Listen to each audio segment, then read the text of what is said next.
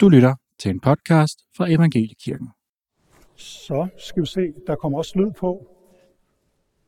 Ej, hvor er jeg heldig, jeg får lov til at stå og, og kigge ned på jer. Og stakkels jer, I skal kigge op på mig. Men øh, det er jo jeres egen skyld, I er kommet i dag, så sådan er det jo. Og øh, øh, øh, dem af jer, der ikke øh, ved, hvem jeg er, så hedder jeg Palle og er gift med Anne-Marie, som sidder hernede. Vi har tre døtre.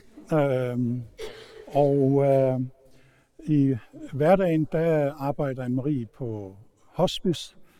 Hvis, folk, hvis jeg synes, at folk, jeg vil gerne have folk til at ondt af mig, så plejer jeg at sige, ja, min kone, hun er på hospice. øhm, øh, jeg arbejder i en missionsorganisation, der hedder øh, Dansk Europamission, og øh, øh, nogle af jer er godt klar over, hvad det er, men jeg vil bare ganske kort fortælle jer, at Lige nu så er vi øh, fuldt ud optaget af den øh, frygtelige katastrofe, der er sket i Syrien og i Tyrkiet med det øh, kæmpe jordskæld. Og jeg har et par slides her, jeg vil gerne vise jer. Øh, jeg vil gerne fortælle jer om, at, øh, at Gud han har forberedt sin kirke på svære tider. Anne-Marie og jeg var i, i Tyrkiet i, i, i januar måned, og i en af vores samtaler med, med lederne af de tyrkiske øh, menigheder, det der hedder Evangelisk Alliance, så fortæller han om, at man havde en følelse af, at der ville ske en katastrofe i 2023. Og jeg spurgte, hvad, hvad tror I det er? Og de sagde, vi tror, det er præsidentvalget. Der, der, det kan være, der udbryder borgerkrig. Men vi har den der fornemmelse af, at der kommer til at ske noget forfærdeligt. Det var præsidentvalget, det er først i maj måned. Der kan jo stadigvæk nå at ske øh, grimme ting der, men nu ved vi, hvad det er. Men øh, menighederne i Tyrkiet har siden det store jordskæld i Izmit øh, i 1999, har man øh, lavet en nødhjælpsorganisation. Og den nødhjælpsorganisation, seks timer efter jordskælvet, der havde man de første transporter afsted ud i jordskælvsområderne for at hjælpe. Og det er de kristne, det er de lokale menigheder. Øhm, det er jo en forfærdelig situation. Tusinder er blevet dræbt. Øh, tallet i dag, som man kan næsten blive sådan helt, man kan føle sig helt kold, fordi man tænker, det burde jo påvirke mig ekstremt meget, at 28.000 mennesker indtil nu er registreret døde øh, i, i det her jordskæld. Og man forventer faktisk, at det bliver fordoblet. Der er 6 millioner mennesker, der er blevet hjemløse. Øh, Øh, Øh, FN siger, at i dag alene er der over 800.000 mennesker, der har brug for varm mad i Syrien og i Tyrkiet. I øh, Syrien, der er dem, vi arbejder sammen med, som arbejder med konvertitkristne, de øh, er menigheder, som er blevet midt i borgerkrigen. Øh, da jordskælvet kom, så var stort set nogle af de eneste bygninger, der blev stående, det var kirken.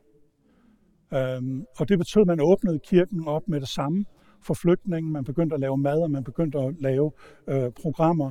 Og øh, vi er i gang med at samle ind til øh, kirkerne i Tyrkiet, deres nødhjælpsprojekter, og kirkerne i Syrien. Og hvis du undrer dig over, hvordan får vi penge til Syrien, øh, det vil jeg ønske, at jeg kunne fortælle dig, men det må jeg ikke. Øh, det er så følsomt. Til Tyrkiet, der kører vi det igennem en nødhjælpsorganisation, som er øh, registreret i Tyrkiet, som øh, tilhører menighederne. Alt, hvad vi øh, samler ind, øh, har vi afstået nogen former for administrationsgebyr på. Så alt, hvad man giver, alt, hvad du giver, det går direkte øh, til øh, den nødhjælp, der skal ud der. Så øh, vi har også et mobile pay-nummer øh, her, og det er du meget velkommen til at, at skrive ned. Du kan også gå ind på vores hjemmeside forfulgtekristne.dk, så kan du finde det.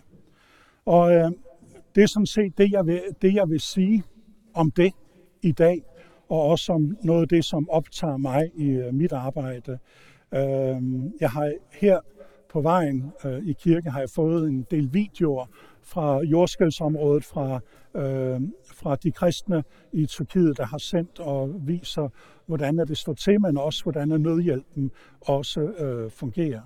Men jeg vil gerne i dag tale lidt med det som et bagtæppe.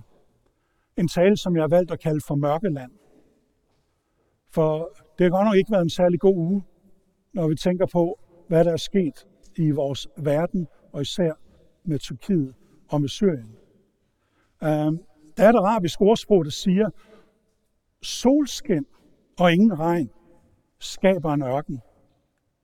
Og vi tænker, ah, men bare solen altid vil skinne, og jeg ved ikke, kan I, kan I huske øh, fra den 15. december til slut januar, det regnede hver eneste dag i Danmark. Altså, det, og man kan godt tænke, nej, hvor, hvor kunne vi tænke os solskin? Men vi er fysisk i en mørk tid, og nu er dagslyset langsomt ved at vende tilbage. Men vi oplever også, altså vi oplever mørke i den fysiske øh, øh, situation, vi lever i, men vi oplever også mørke i vores egne liv indimellem. Øh, Anne-Marie og jeg, vi har et sommerhus op i Nordsjælland, og der øh, om vinteren, der er bare bælragende mørkt. Det er så mørkt, du kan ikke se, øh, altså stikker du hånden ud, og du kan ikke se din egen hånd. Det er virkelig så mørkt. Og øh, jeg har altid haft det svært med, med mørke, helt fra jeg var barn. Og øh, en, øh, et par år siden, der, der vågnede jeg en nat, øh, og, og, og, og jeg tror, jeg i min drøm havde set, at der stod en i vores soveværelse. Så jeg, jeg får op, og, og så smækkede jeg ham ind, så strygebrættet, det røg hen ad gulvet. Der var ikke nogen. Det var strygebrættet, der stod der. Øh, og øh, vi, vi, kan, vi kan være, vi, øh, vi kan opleve mørke øh, fysisk, men vi kan også opleve mørke åndeligt. Vi kan opleve det i vores sjælsliv. Og jeg vil gerne fortælle jer om det her med at leve i mørket. Mørkeland. Mørkelandet er dalende i vores liv. Og det, der er interessant med hensyn til det, det er, at David, som var en af de bedste forfattere af lovsange, han skriver om mørket.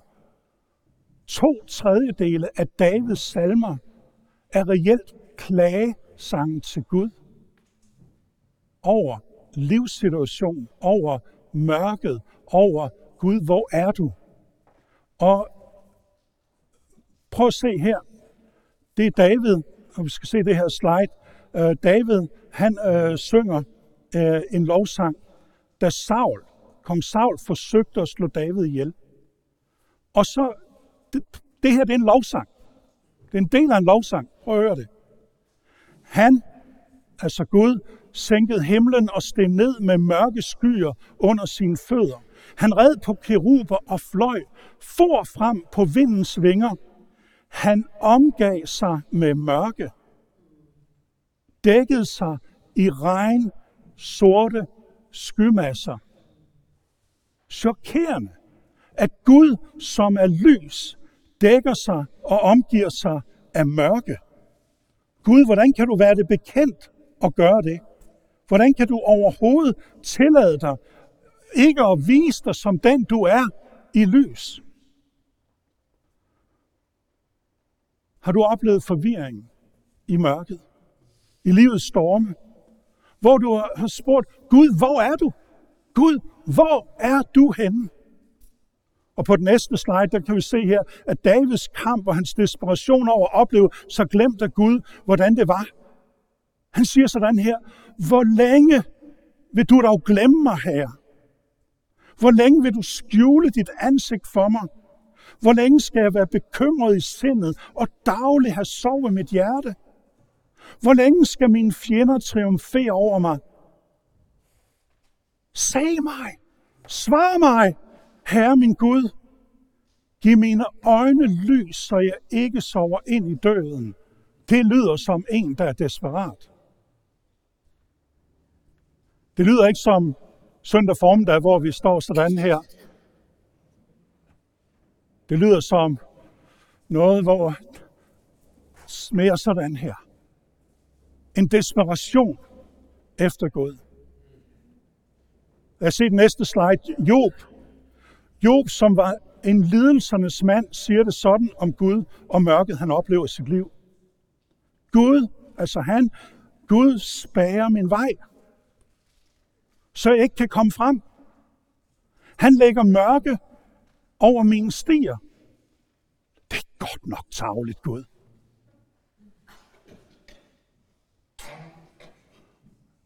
Kender du mørket?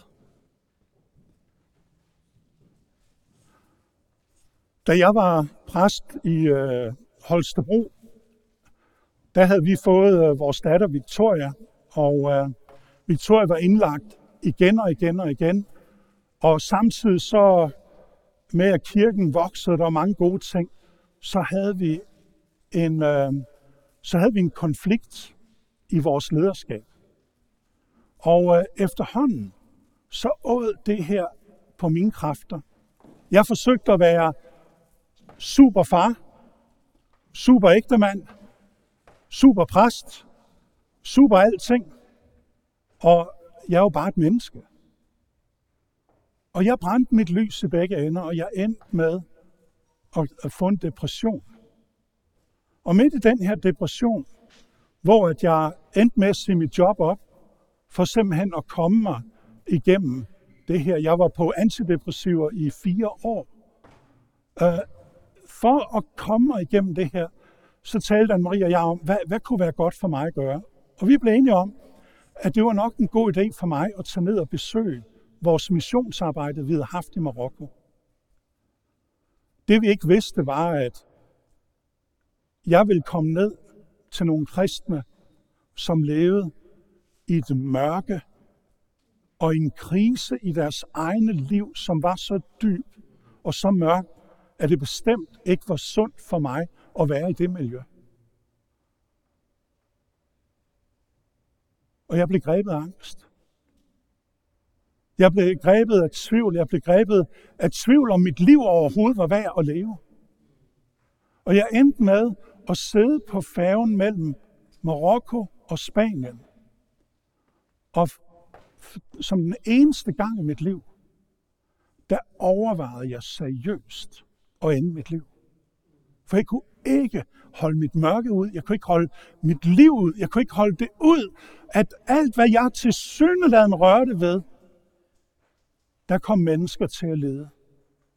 Og jeg kunne ikke redde, og jeg kunne ikke gøre noget. Og jeg overvejede på den to og en halv timers færgetur, stod jeg og kiggede ud over reglingen ned i de brusende bølger efter båden. Om ikke jeg skulle kravle over og springe i vandet. Jeg ved ikke, hvilke slags mørker du oplever. Men Gud, han har et budskab til os, der oplever mørket, enten lige nu eller indimellem. Til os, der går igennem nogle dale. Til os, der går igennem svære ting nu. Eller så kommer du også helt sikkert til det. Prøv at se det næste slide. Det er Esajas, som siger det her, og det er Gud, der siger det igennem Esajas. Han siger, jeg giver dig mørkets skatte. De bortgemte rigdomme, for du skal vide, at jeg er Herren, Israels Gud, som kalder dig ved navn. Så Gud kan til synladen færdes i dit og i mit mørke. Gud kan til synladen have skatte, der er gemt i mørket bortgemte rigdomme, som du ikke kender til, og du aldrig har set, kan du få lov til at møde der. Fordi, siger han, du skal vide, at jeg er Herren. Og jeg kalder dig ved navn. Jeg kender dig.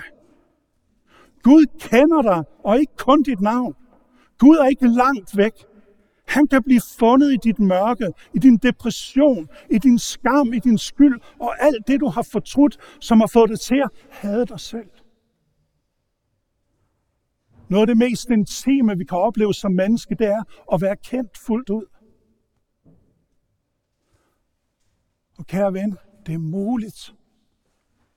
Det er muligt for Gud at være i dit mørke.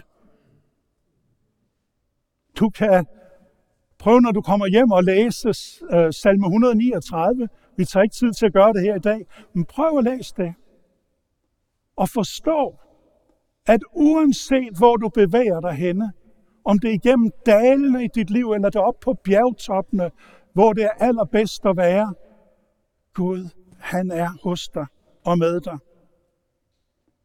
Gud er i mine dale. Vi skal tale om de her svære ting i vores liv i dag. Dalene, der hvor Gud har skatte skjult, for at vi kan finde det. For at vi kan vide, at Gud kalder på os ved navn. I vores mørkeste dage, der er Gud der. Prøv at se den næste slide her i salme 23, vers 4 er den mest kendte salme, sikkert måske det mest kendte kapitel i Bibelen. Der siger David sådan her, ud fra hans egen erfaring. Selvom jeg går igennem mørkets dal, der har også stået i den tidlige oversættelse, dødskyggernes dal, så frygter jeg intet ondt. For du er hos mig, din stok og din stav er min trøst. Hvis du, der er en dal i Israel, der faktisk hedder dødskyggens dal. Det er en, en dal, der findes på vejen mellem Jericho og Jerusalem. Det er det samme sted, som Jesus taler om, når han fortæller beretningen om den barmhjertige samaritaner. Kan I huske, hvad den handler om? Den handler om en mand, som bliver overfaldet på vejen mellem Jericho og Jerusalem. Og her har der været en dal, eller der er en dal, hvor der er store vægge af klipper på begge sider. Og den bliver kaldt for dødsskyggens dal, fordi der er kun noget ganske kort tid omkring middagstid, når solen står lige over, at der kommer sollys helt ned i dalens bund. Ellers så er det mørkt. Det er mørkets dal. Og David han har gået igennem den her dal flere gange.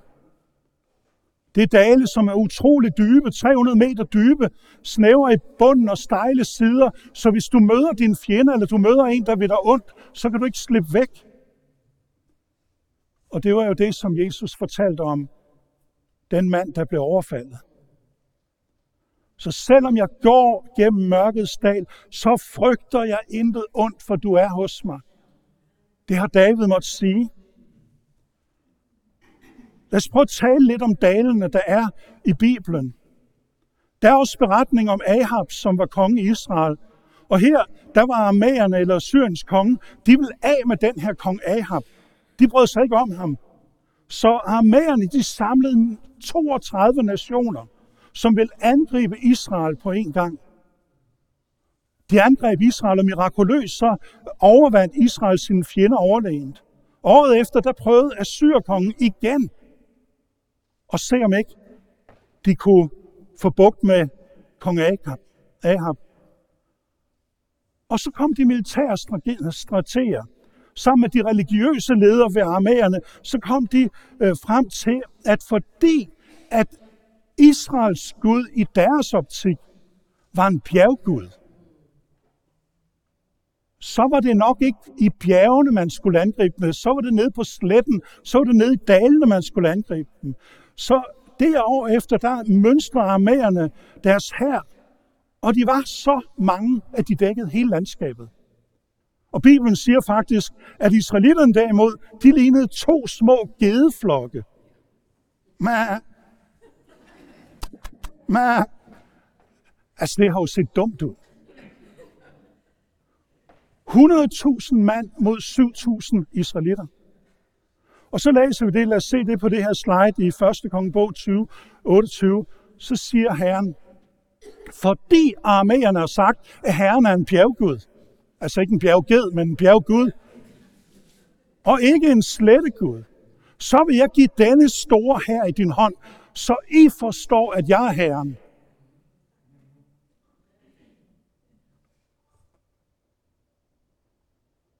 Ser du Gud er ikke kun Gud på dine bjergtoppe-oplevelser.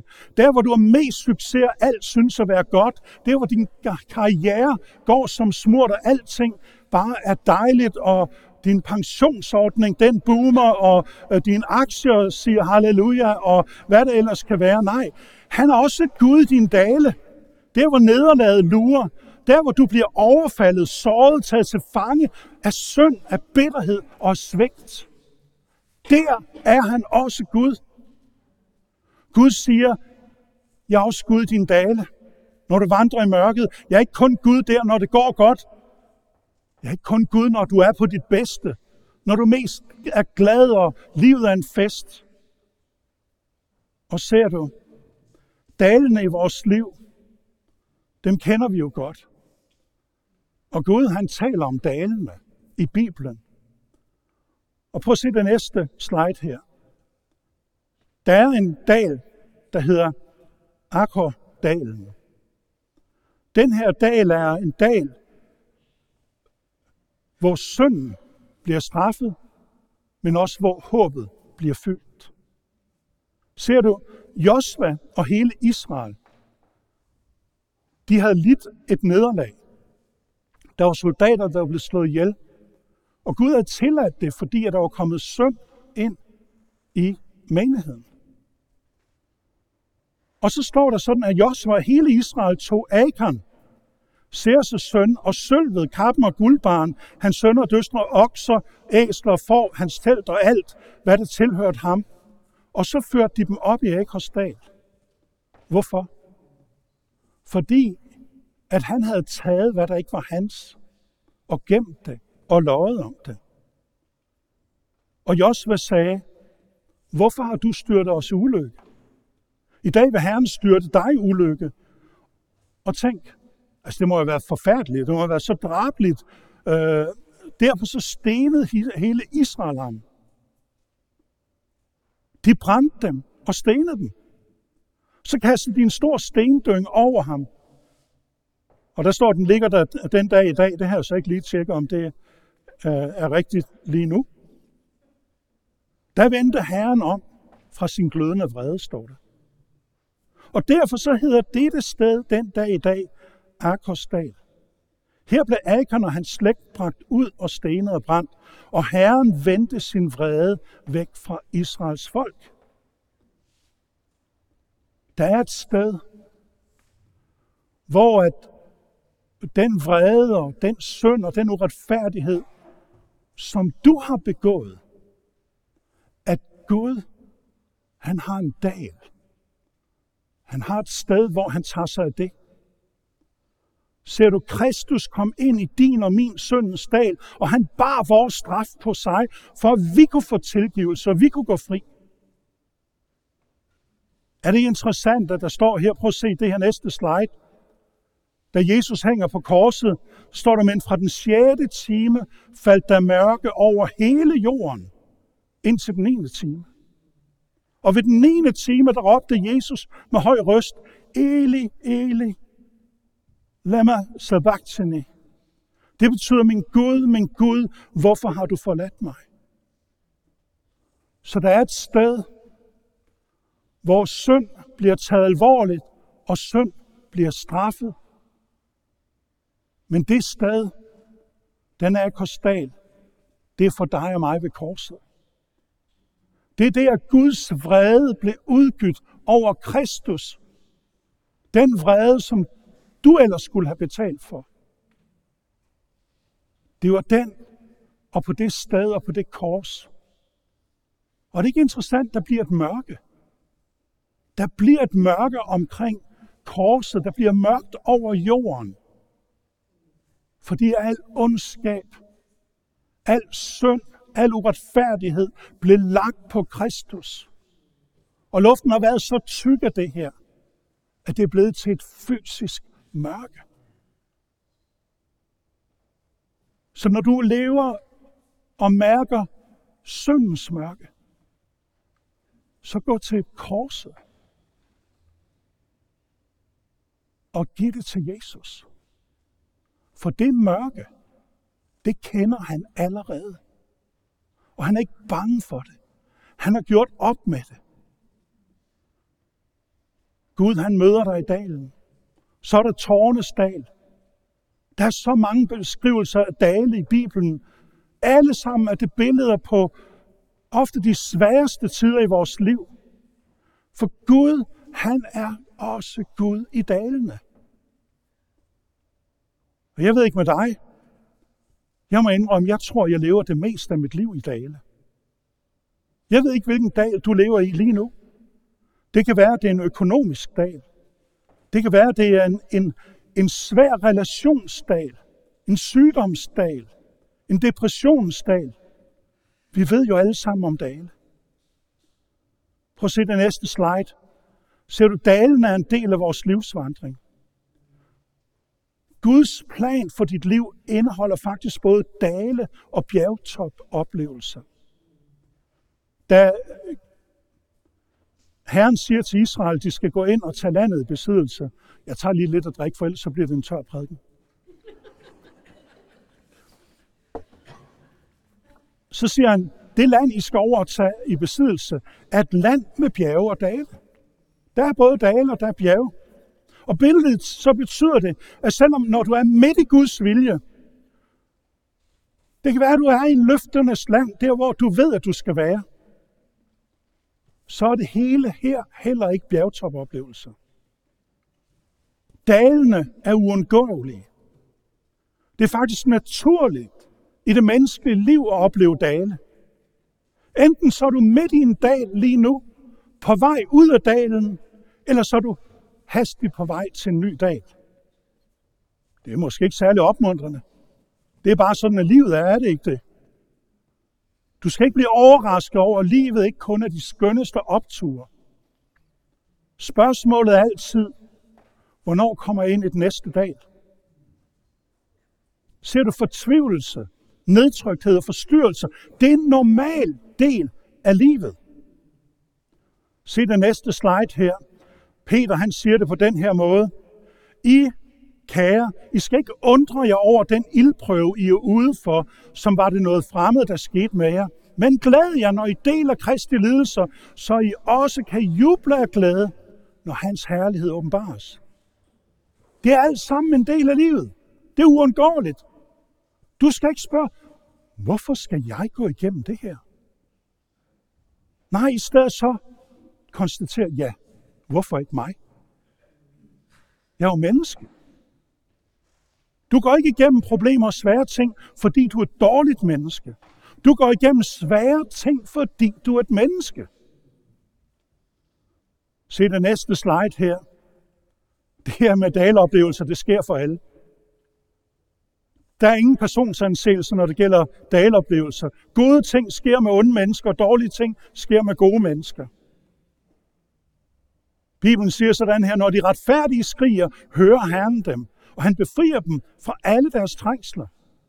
Ser du, de retfærdige har også trængsler. Og nogle af jer tror, at Gud straffer dig.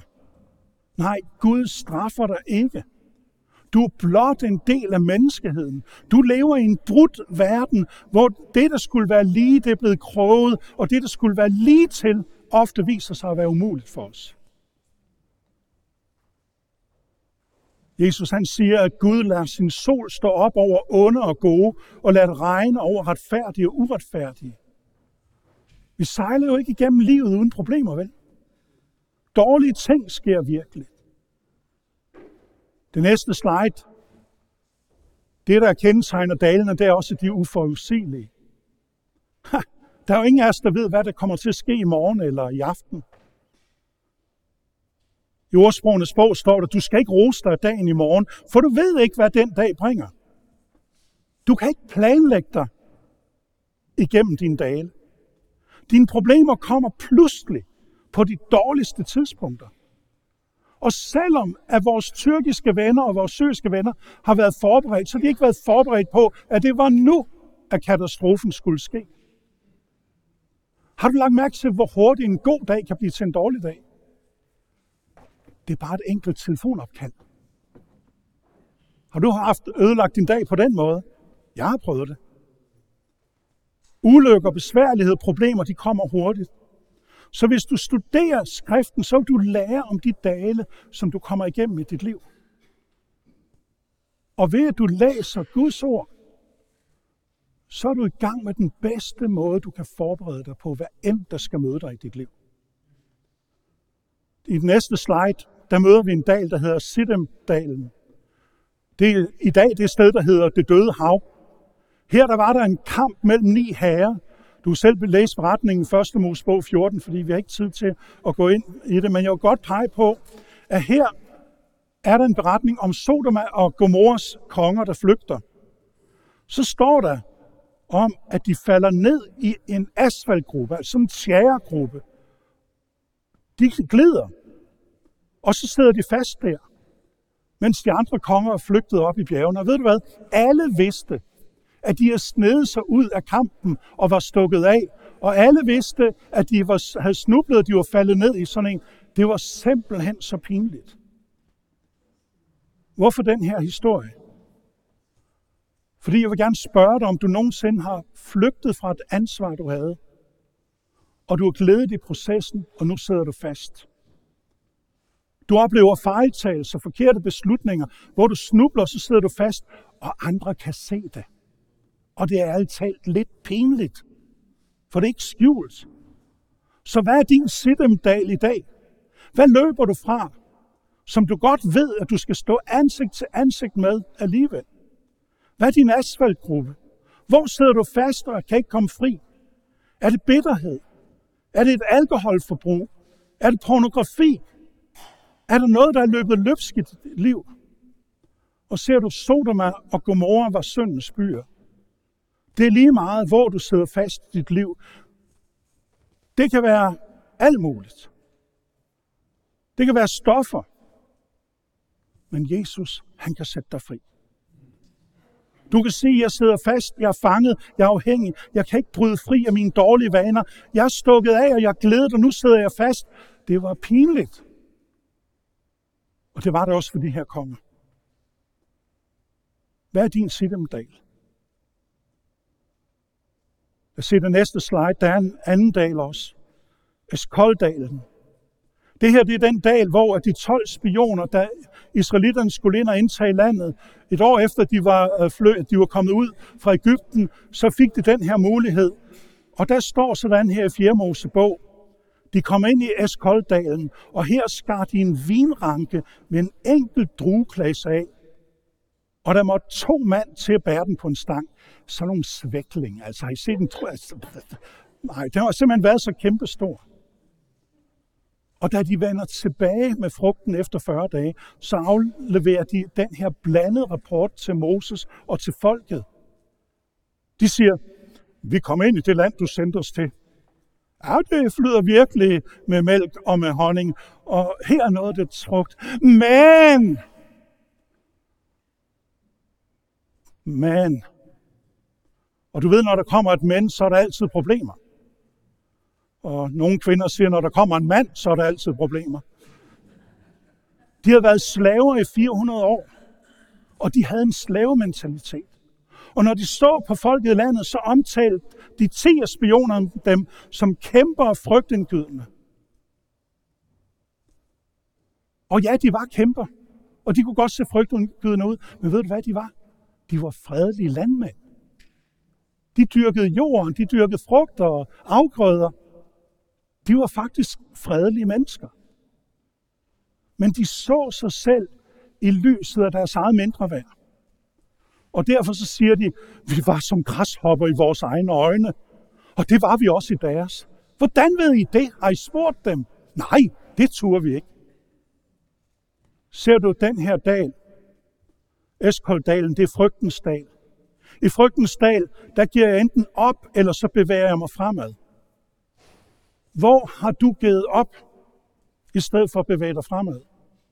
Ser du, israelitterne kunne have indtaget landet allerede efter mellem tre uger og et år. Men der gik 40 år, og de fleste måtte dø i ørkenen, uden at gå ind i det, som Gud han havde lovet dem. Fordi de fejlede. Der var 12 spioner. Kan du nævne nogle af navnene på spionerne? Hmm? Ja, en mere. Nogen, der kan nævne andre? Alle navnene står i Bibelen, men vi kan kun huske Josua og Caleb. Hvorfor kan vi kun huske Josua og Caleb? Fordi at det var dem, der var troens mand. Hvordan vil du blive husket? Hvad gør du, når du er i frygtens dal, der hvor du står over for det, som, åh, oh, nu skal vi virkelig tro på Gud. Der er en dal mere. Prøv at se på slidet her. Eladalen. Det er den dal, hvor øh, David han kæmpede mod Goliat. Og David han siger, nu går jeg hen, og nu kæmper jeg med ham. Og Saul siger, det kan du jo ikke, du er bare en lille dreng. Du har ingen krigserfaring, du har aldrig været op og slås. Ah, jeg har da lagt et par løver ned, og hvad han nu ellers har talt. Men det er altså også David, der har skrevet salme 23. Om jeg går igennem mørkets dag, så er du med mig. Og Eladalen er konfliktens dal, hvor folk kæmper mod hinanden. Måske er Eladalen i dag for dig dit ægteskab. Måske er det en relation på dit arbejde. Måske er det en relation i menigheden. Er du Eladalen? Er du i en konflikt? Og ved du, hvordan du skal gribe det an? Lad os gå videre til den næste dal her. Bakkerdalen. Tårnes dal. Den står der om i salme 84 på det her slide, kan du også læse det. Der siger David sådan her, lykkelige de mennesker, der har deres styrke i dig. De, som har i sinde at drage på valgfart, det er at drage op til templet i Jerusalem. Når de drager igennem Bakkerdalen, gør de den til kildevæld. Efterårsregnen hylder den i velsignelse. De går fra kraft øh, til kraft og får Gud at se på Sion.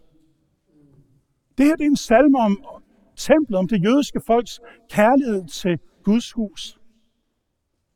Og midt i det, der møder vi et folk, der er på vandring igennem en dal, der hedder Bakkadalen. Tårnes dal. De, der går der, får styrke til at komme ud og komme op på Herrens bjerg.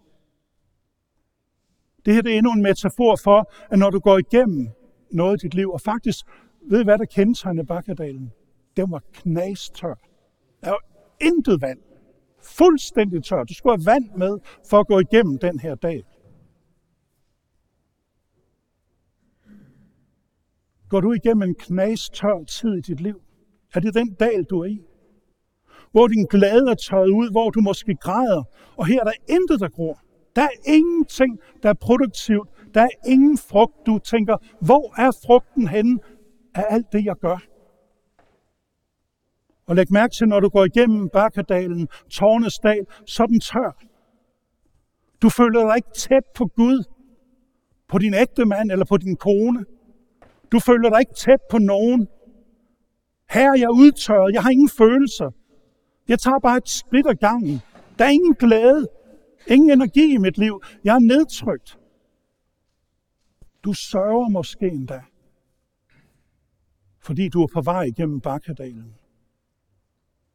Og ser du, Gud ønsker, at vi skal gøre Bakkadalen til et sted, hvor vandet begynder at strømme.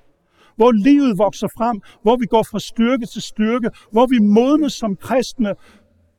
Så når du går igennem disse dale, så kan du en dag stå foran Guds trone, og han vil sige, du tro og gode tjener.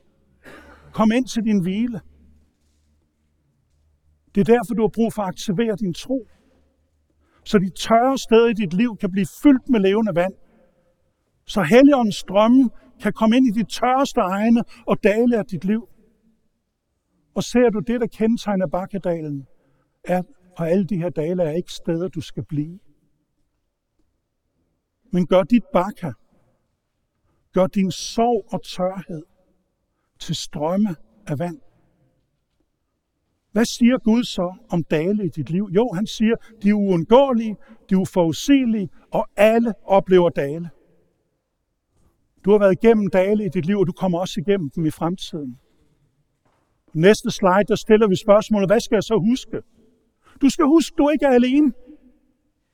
Selvom jeg går igennem mørkets dal, så frygter intet ondt, for du er hos mig.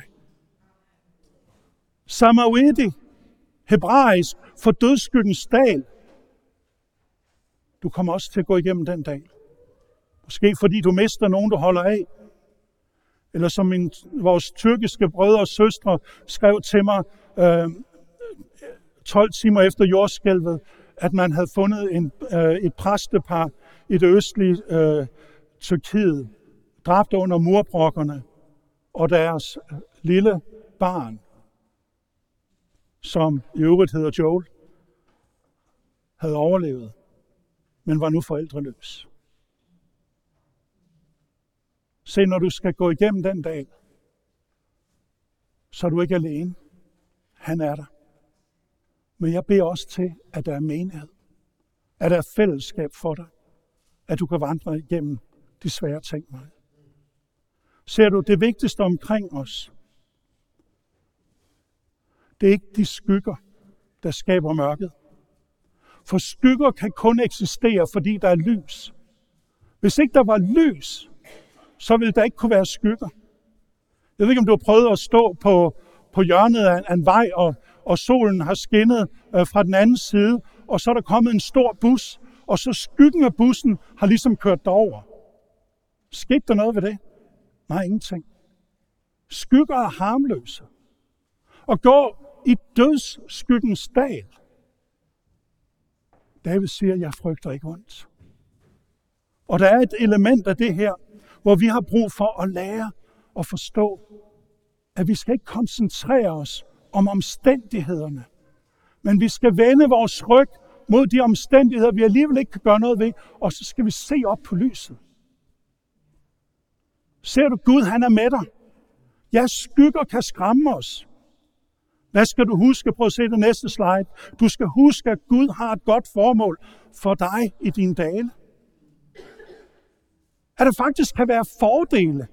Der kan være ting, du kan lære, du aldrig kunne lære andre steder, end hvis du ikke var i mørkets dal. Job siger det på den her måde. Han afslører det dybeste mørke og bringer mulmet frem i lyset. Gud evner at afsløre dybe sandheder, når vi er de svære steder i livet. Han skinner sit lys ind i vores mørke. Jeg har lært mere i de mørkeste dage af mit liv, end på noget andet tidspunkt. Det kan godt være, at du ikke kan se mig, siger Gud, men jeg er der. Hvis du ser skyggen af det, du frygter, så er det evidens for, at Gud, han er der, fordi der kan kun være en skygge, fordi der er lys. Og Gud kan ikke gøre noget ondt.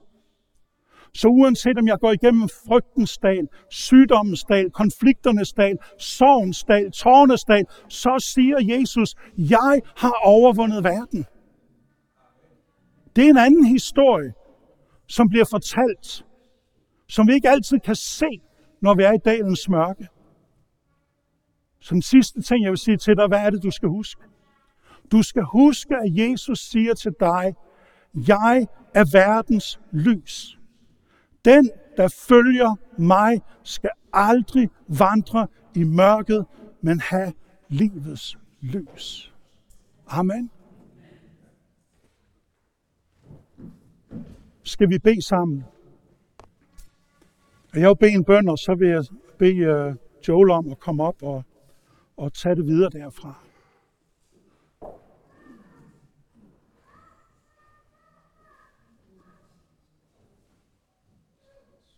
Er du en dal, så vil jeg gerne sige tillykke. Det kan virke sarkastisk. Men tillykke med, at du er et sted, hvor at Gud, han vil åbenbare rigdomme. Der er skjulte skatte. Der er noget godt for dig i den proces, du er i. Og skyggerne, du oplever, kan kun eksistere, fordi at der er et lys. Så se hen på ham, på Kristus lige nu. Jesus, jeg beder dig for os.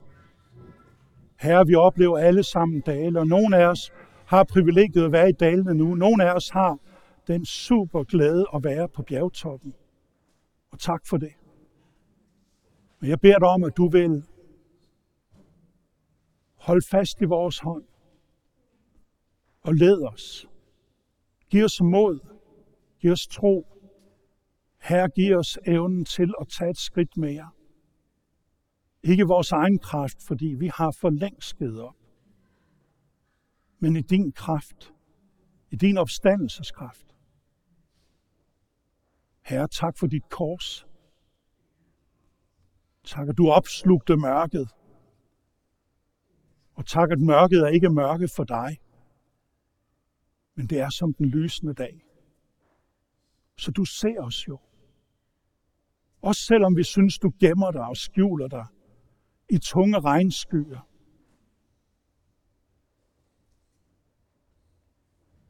Herre, så hjælp os til at holde et fokus på dig. Herre, befri os fra vores frygt. Og led os, af dine stier for dit navns skyld. Det beder vi om i Jesu navn. Amen. Amen. Gud velsigne jer. Tak, Palle, for Guds ord. Og så vil jeg sige til jer, at åbne jeres hjerte og tage imod Guds ord. Det er vidunderligt, når vi hører Guds ord, hvordan Guds ord taler til os. Der, hvor vi er. Jeg sidder og tænker på, hvor fantastisk det er. Fordi hver eneste dag havde et navn. Og det er lidt sjovt at tænke på, fordi navnene det skifter gennem tiden. Det hed en ting for Abraham, og noget andet for Moses, og noget andet for Jesus i hans tid.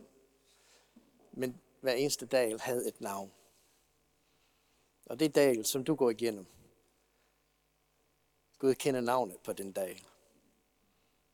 Og det kan godt være, at du ikke kender navnet på dalen, men det gør Jesus.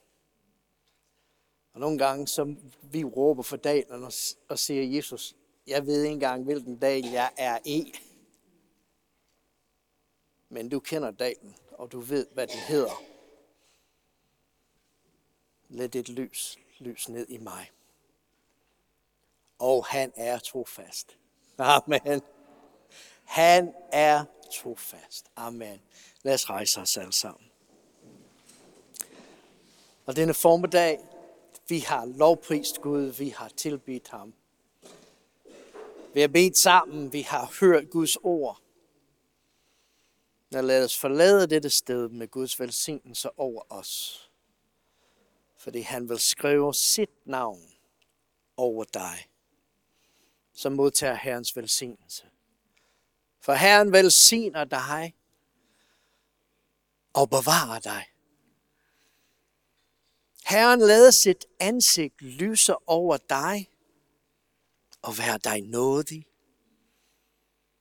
Herren løfte sit ansigt mod dig og give dig fred. Amen. Amen. Tak for i formiddag. Du har lyttet til en podcast fra Evangeliekirken på Frederiksberg. Vil du vide mere om kirken, kan du besøge vores hjemmeside evangeliekirken.dk eller finde linket i beskrivelsen. Tak fordi du lyttede med.